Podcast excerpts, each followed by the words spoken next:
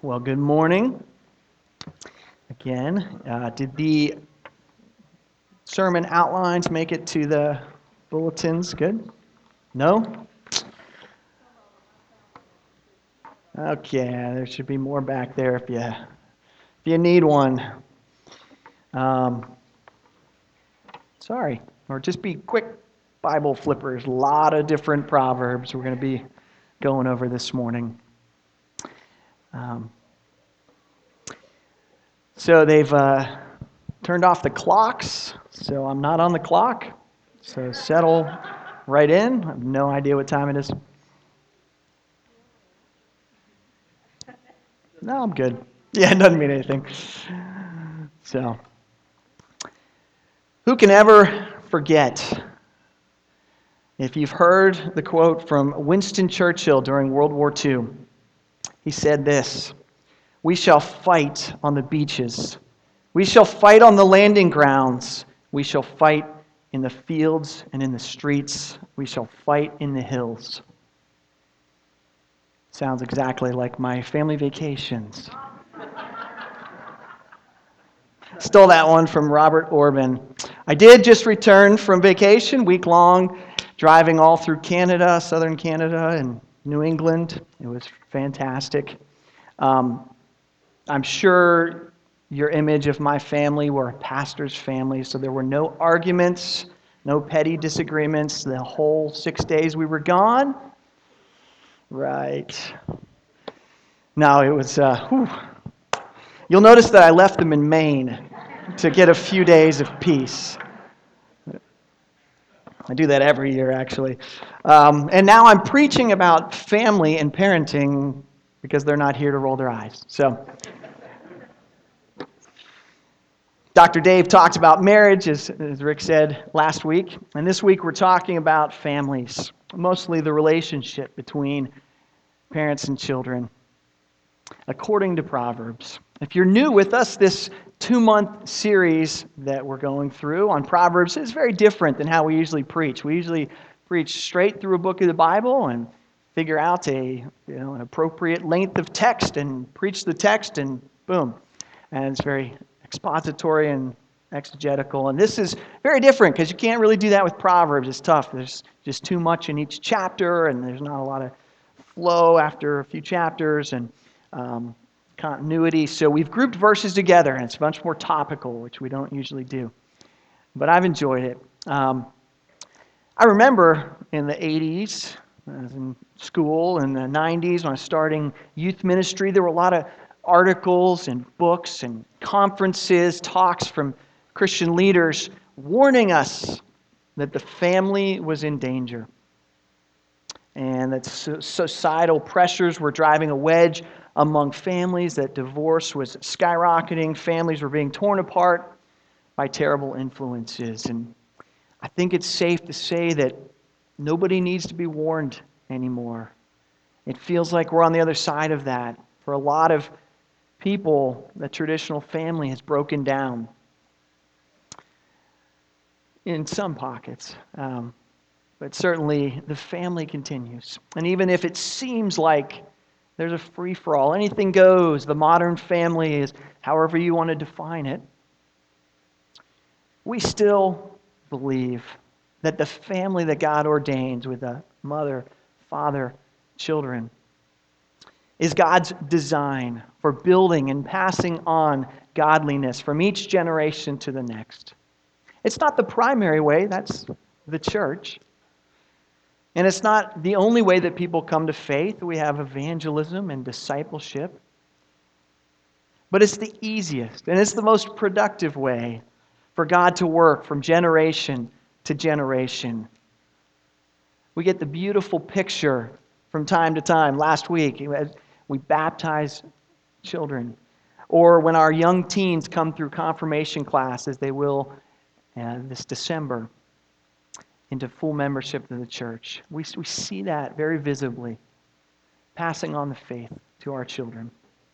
So this morning I have hopefully some very encouraging things to say, uh, probably some hard things as well. Whether you're a parent, whether you're a child, or even a grown child, Uh, but this, and, and I just want to say this is obviously going to be a very basic, shallow, uh, necessarily shallow uh, treatment of family and parenting. There's plenty of books, articles, resources, but uh, we're going to, it's not going to be a thorough treatment. We're just going to try to tie together a lot of the ideas from Proverbs. And where I want to start, your first bullet uh, outline number, point one parents and children should delight in each other. Let's start there. Again, we're taking Proverbs from all over the place, but here we have Proverbs chapter 23, 15, 16, and then 24 and 25. My son, if your heart is wise, my heart too will be glad. My inmost being will exult when your lips speak what is right. The father of the righteous will greatly rejoice. He who fathers a wise son will be glad in him. Let your father and mother be glad. Let her who bore you rejoice. There's no better foundation for a family than to begin by enjoying one another, by letting the other person know that you delight in them. Think of the relationships you're in, not just your family, but there are people that you know they appreciate you. They enjoy spending time with you. You want to please those person. You want those people. You want to be with them. And then you have other people. We call them toxic people in our lives, or frenemies, I think is the new word. You don't want to be around them. They, just, they want to control you or criticize you, manipulate you. Have you seen there's a new movie from last year? Not recommending it, um, it's called Whiplash. If you've seen even just the plot, it's about a, a guy who goes to a very prestigious music school. He's a drummer, so he joins the jazz band, and his initial interactions with the conductor are friendly until the rehearsals start. And the man verbally and physically explodes when the students make mistakes. The movie becomes a study of how much this kid can take from this abusive teacher before he withers. And uh, later in the movie, you kind of find out why this professor treats his students like this, why he acts like that. He's convinced that if he coddles the students and just lets them coast by, not giving their best. And he needs to challenge them with the fear of failure. He's convinced he's, they're not going to achieve their full potential. And I think there are some parents who take this track, riding their children very hard to be great, using anger, sarcasm, very tough discipline to make their kids grow. You might have heard of the Tiger Mom who wrote a I haven't read it, so I can't comment much about it, but a whole book about being super tough on your kids to make them be excellent. And we've all heard of the tennis players and other athletes whose parents were so tough on them and drove them that they wouldn't accept anything but the best. Parents, please don't do that to your kids. Have expectations, great. Ha- ask them to rise to the challenge, raise the bar, but don't base your relationship on you forcing them to be excellent, or else you'll reject them. They'll never measure up. We need to cult- cultivate an environment of unconditional love, grace, forgiveness in our families. Unfortunately, my grandfather's philosophy was more along the lines of if you did well, you knew it, and if you messed up, you needed to hear about it. And his kids grew up trying to please their dad. And my, my, my dad tells the story of his best game ever in Little League. He hit three home runs out of four at bats. And so in his mind, he's thinking, all right, my dad has to say something. He's got to compliment me. Never really done it before, but, um, but he says that as they were driving away from the field, his dad turned around and said, What happened on your last at bat? You struck out. He was devastated. I'm so glad that my parents, my dad, had a different parenting philosophy of encouragement.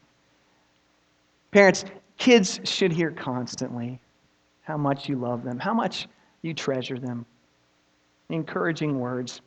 Gary Smalley is a Christian counselor and author. And he talks about when his kids were growing up, when he would walk in the room and they'd be sitting there watching TV or whatever, he'd, he would just ham it up and lay it on very thick, treat them like royalty. And he'd say, I am so honored to be in your presence. I'm not worthy of being in your greatness. I'm a lucky man to be here with you. And he would just ham, and they'd go, Dad, come on, stop. But he said, he knew they loved it. We should treasure our children, delight in them. But look back at uh, verses 24, 25. Parents rejoice when their children act wisely and righteously. So while parents should love unconditionally, it's very natural to delight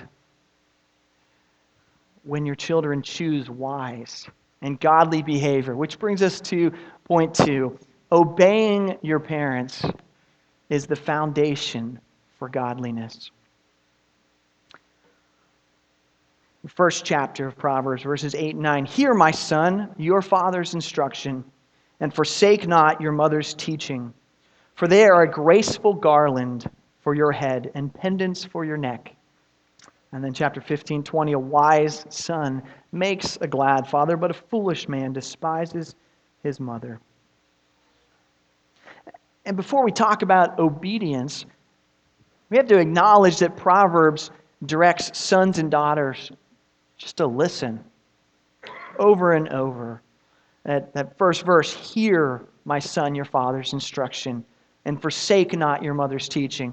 Uh, chapter 4, verse 1 says, Hear, O sons, a father's instruction, and be attentive that you may gain insight.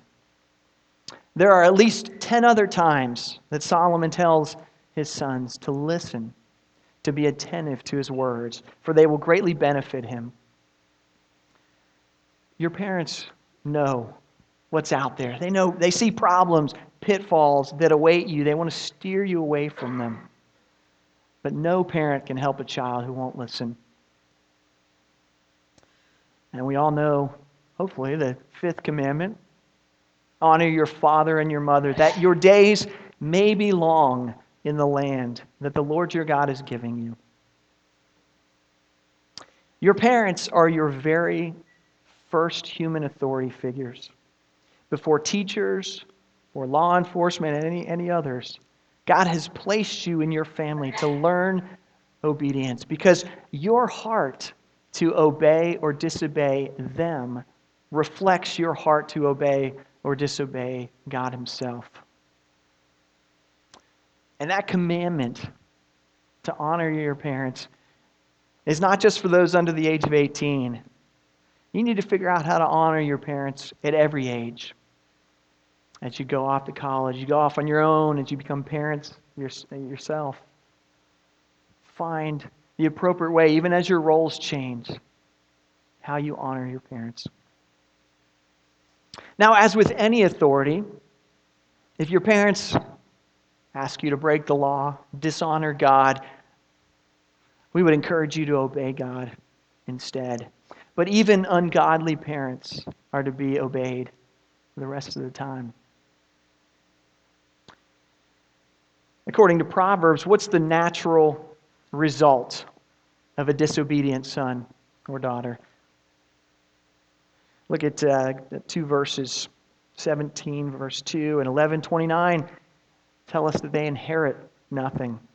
A servant who deals wisely will rule over a son who acts shamefully and will share the inheritance as one of the brothers.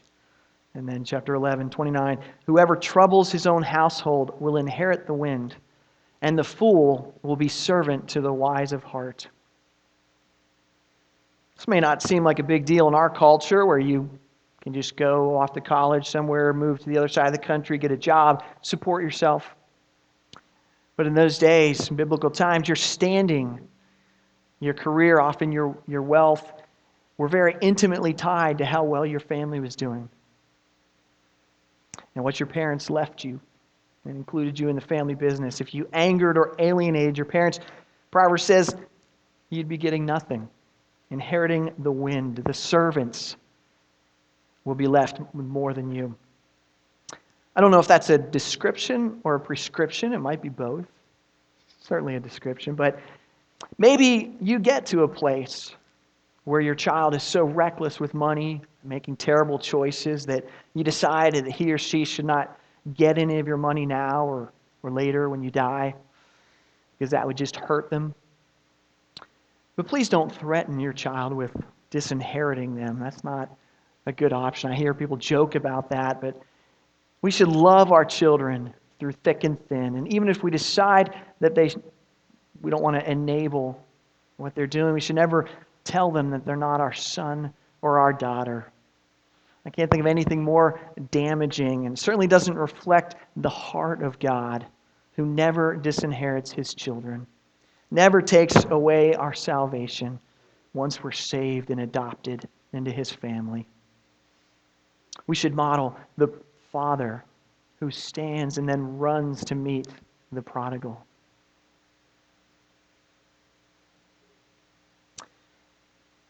However, over and over in Proverbs, we're told that loving your children involves correction.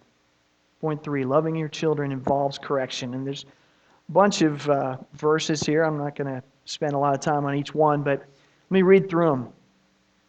Chapter 13, 24 and 25. Whoever spares the rod hates his son, but he who loves him is diligent to discipline him. The righteous has enough to satisfy his appetite, but the belly of the wicked suffers want. Chapter 19, verse 18 Discipline your son, for there is hope. Do not set your heart on putting him to death. Chapter 22 Train up a child in the way he should go. Even when he is old, he will not depart from it. Verse 15 Folly is bound up in the heart of a child but the rod of discipline drives it far from him. Next chapter 23, 13 and 14. Do not withhold discipline from a child. If you strike him with a rod, he will not die. If you strike him with the rod, you will save his soul from Sheol. And then to chapter 29, 15 and 17. The rod and reproof give wisdom, but a child left to himself brings shame to his mother. Discipline your son and He will give you rest. He will give delight to your heart. Man, there's a lot of rod striking in those verses.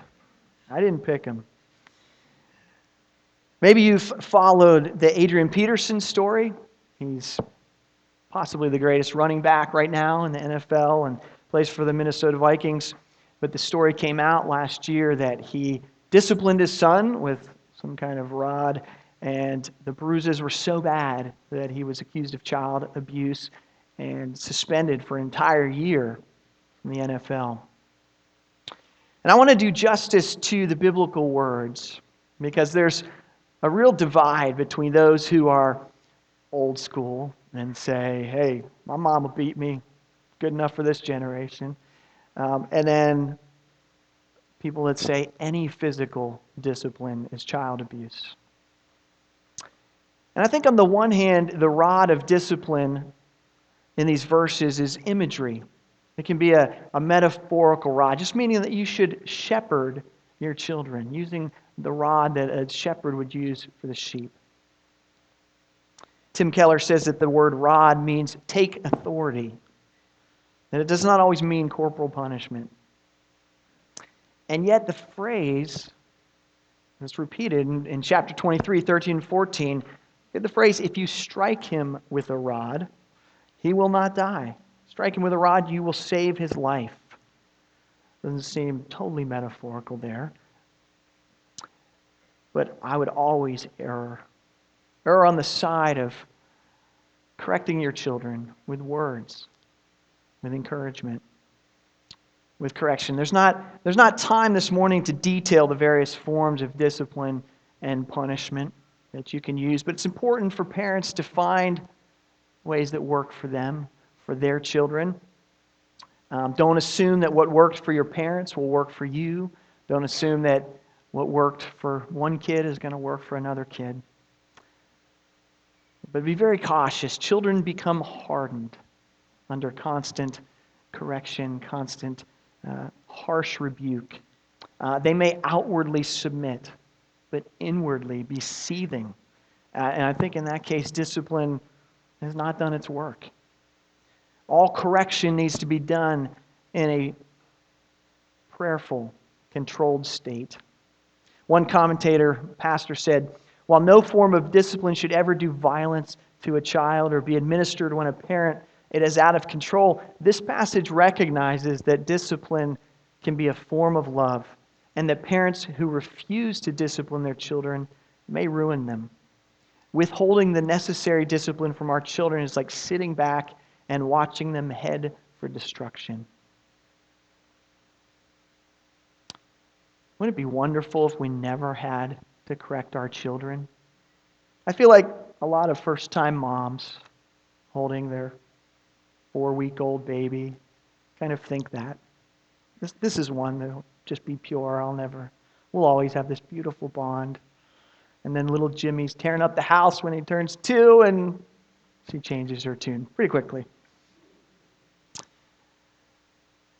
Look back, Proverbs 22 15 says that folly is bound up in the heart of a child. This is not folly that just likes to joke and laugh at body humor. And um, it's the opposite. A lot of that in my house, sorry. It's the opposite of wisdom and obedience. Chat, Romans chapter 3 says it much more strongly that no one is good. All are selfish, sinful. Children are not born neutral. They're not born, certainly not born good. Every person has inherited the fall of Adam. We're all born with a sinful nature, a disposition bent towards selfishness and evil. You don't have to teach a child how to be selfish, how to hit other kids, take what they want. Children need correction. I don't know if the, the man who wrote Lord of the Flies, William Golding, was a Christian. I don't think he was. But he certainly understood human nature and original sin. If you remember the basic plot is that a group of refined British schoolboys get stranded on an island. And at first they act very responsibly and organize themselves. But it's not long before they have a big power struggle and turn on each other and descend into chaos and violence. It's an interesting picture of what children become without the correction of their parents and the restraints of society. I realized a long time ago that it was not as important for me as a dad that my kids are successful in the world's eyes. That they ace everything academically, that they go to an impressive college, climb the ladder of success in the corporate world. If they do, if, they, if they're called to that and they love it, great. If they don't, that's fine. It's way more important for Kath and me that they grow up following the Lord, serving their local church, marrying godly spouses. If they do that and work as ditch diggers, that's great. And I happen to think ditch diggers are just, that's as noble and godly as being a missionary if it's done to the glory of God. And I've told some of my kids, and I remember telling the teens when I was the youth pastor, that if they stray off the path of following the Lord, I'm going to be praying against their succeeding in life. Sounds pretty mean, but I don't want them to be blinded by success and riches if they're not following the Lord. I pray that the Lord makes them hit bottom and uses that to turn them back to Him. Eternity is too long to care about this life. Of course, my kids are more worried about my wife and me. Sometimes we threaten to get a tattoo just to rile them up, and they freak out. Don't do that. Or I get rebuked when I have a glass of wine, or don't put on sunscreen or wear a seatbelt. Parents need correction too. They'll, they'll straighten me out soon. My next point with no transition is that you should parent in such a way that you know your grandchildren will have good parents. Look at chapter 13, verse 22. A good man leaves an inheritance to his children's children, but the sinner's wealth is laid up for the righteous. And then 17:6 grandchildren are the crown of the aged, and the glory of children is their fathers.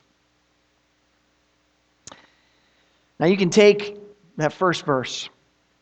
Uh, a good man leaves an inheritance to his children's children, very literally, and uh, put your grandchildren in your will and leave your kids out. Fine if you want to do that. It doesn't seem like the Hebrew model from what I've read. I think it feels like it seems like the oldest son got the bulk of the inheritance, so I'm not sure they took that totally literally.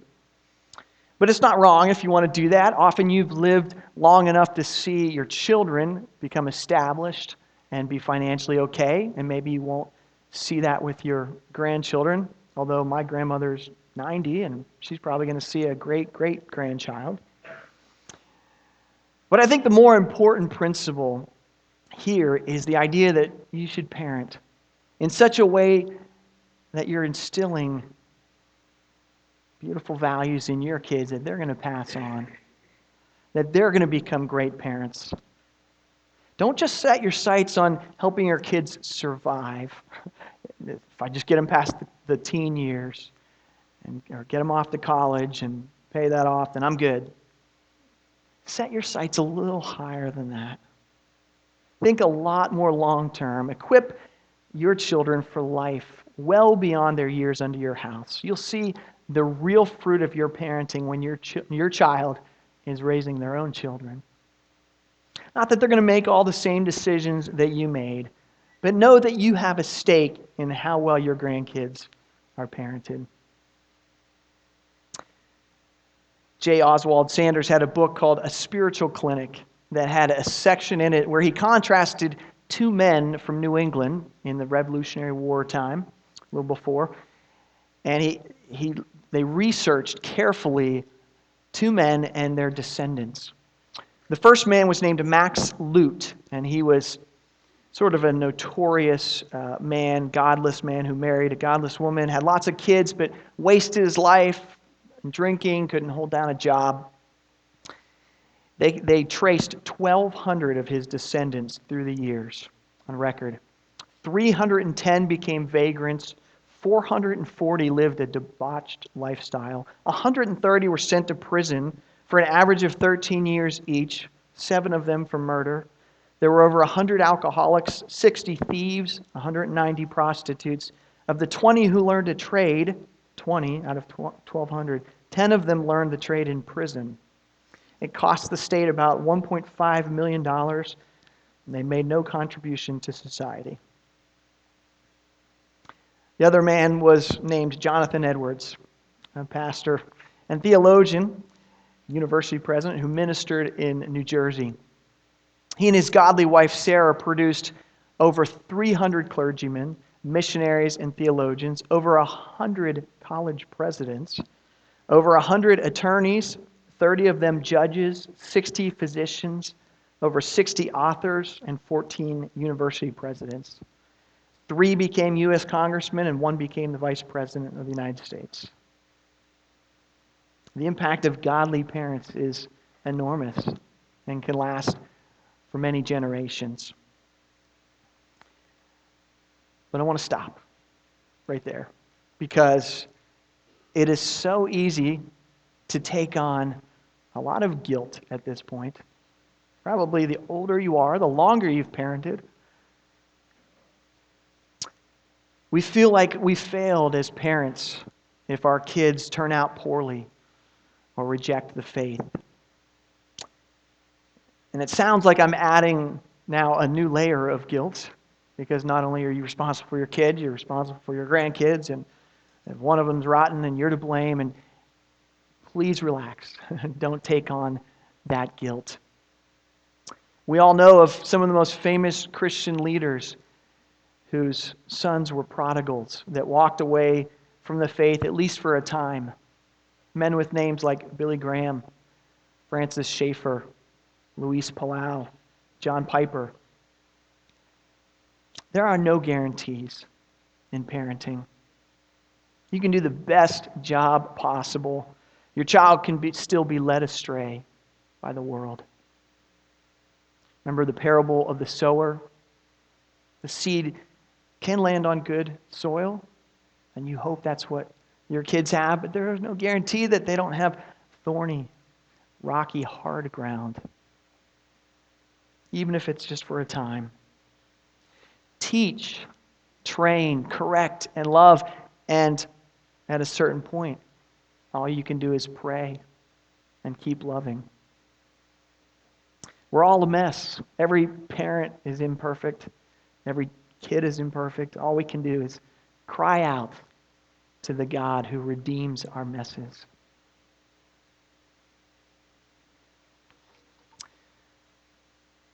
Now, my family had a couple mottos growing up. And you might use these as well. The family that prays together stays together, and the family that plays together stays together. Sometimes I thought those were kind of contrasting ideas. Some, uh, maybe we were just getting away with something if, if, we were playing games and we weren't reading our Bibles. But I realized that, realized that they were so important, both of them. Very important in the life of our family. It's, it's a wonderful thing to be worshiping at church together as a family, as well as having family devotions, praying together at home, discussing the things of the Lord. I think if you never bring up spiritual things at home, don't be surprised if your kids feel like your Christianity is just put on Sunday morning and then easily discarded when you leave church. But also important is time and presence with your kids, playtime, which in my family of origin, as well as my current family, has lots of board games and card games, combined with you know a few ball games, throwing the ball around in the backyard. Uh, Barnabas Piper is Pastor John Piper's son, and he wrote a book called The Pastor's Kid, which I obviously identified with being a pastor's kid and having four of them growing up in my house. But it's not just pastor's family, I think, that benefit from his wisdom. Listen to this quote from that book. I suspect that during my growing up years, my dad thought family devotions might have the strongest effect on me. But it was the times of pure, uninhabited fun that etched themselves in my mind more deeply. To a child, play is love. I felt loved when my dad played with me and took me on adventures. I yearned for those times with him. The reality is that in the context of relationship, without the connection of recreation and play, the serious message of the gospel becomes heavy, dry, and undesirable. Being fun and affectionate opens doors for eternal things. I love that. Opening doors for eternal things. I hope that's your goal as a parent. Forget about making your kids perfect. Forget about making yourself look good because your kids do well. Instead, look for ways to point your kids to Jesus, to pass on a biblical worldview, and to remind your kids that this life is fleeting and they must make choices with eternity in mind. And remember that no matter how good or bad you a job you do as a parent, if you're a believer, you have a heavenly Father who loves you and loves your children more than you ever could. And no matter how far short your parents fell in raising you or loving you, you have a perfect heavenly Father who loves you with an everlasting love. He may discipline you, but it's discipline designed for your good. And never forget that God loved you so much, He took the punishment that was yours for your sins. God the Father sent God the Son to the cross, where his death paid the penalty for the sin of all those who put the, their faith in him. The very Son whom God the Father had earlier said, This is my Son, in him I am well pleased, is the same one that the Father turned away from on the cross. The Son was forsaken by the Father, punished for your sin, for my sin, because someone had to die for those sins. That is true sacrificial love that the Son went willingly to his death. That's the kind of family that we are adopted into when we come to faith in Christ. You are so much worse and sinful than you choose to believe. So am I. But you are so uh, loved so much greater than you can ever imagine. Let that love overflow to those around you in your family. Give them grace. Give them guidance. Amen. Take a moment to pray, and then I'll close this.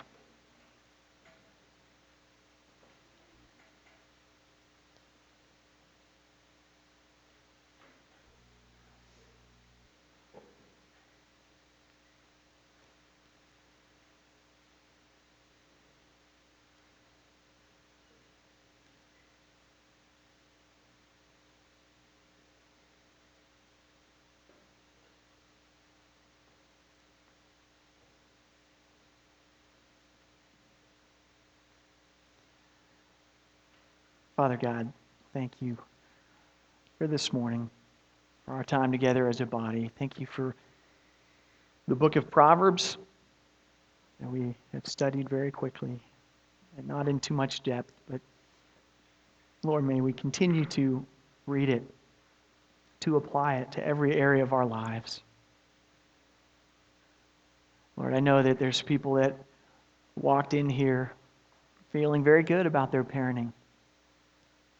And there's others who have felt like failures.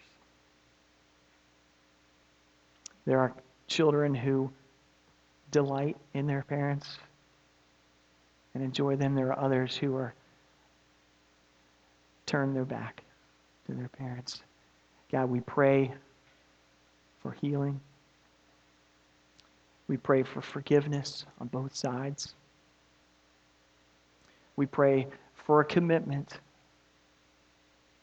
in our families to love unconditionally. For parents to be strong leaders and the authority and the correction that our children need. Pass on wisdom and pass on the treasures of the faith. And we pray for children who obey their parents, seeking to please you.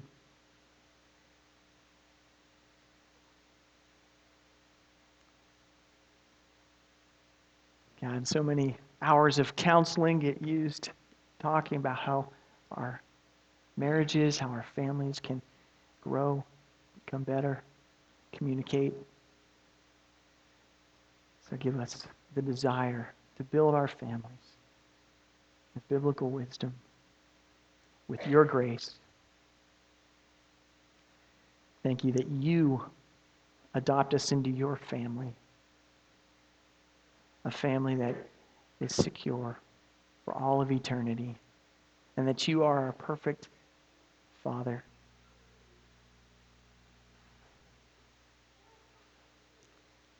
So bless this church as they hear, as they respond, maybe have some very difficult conversations afterwards.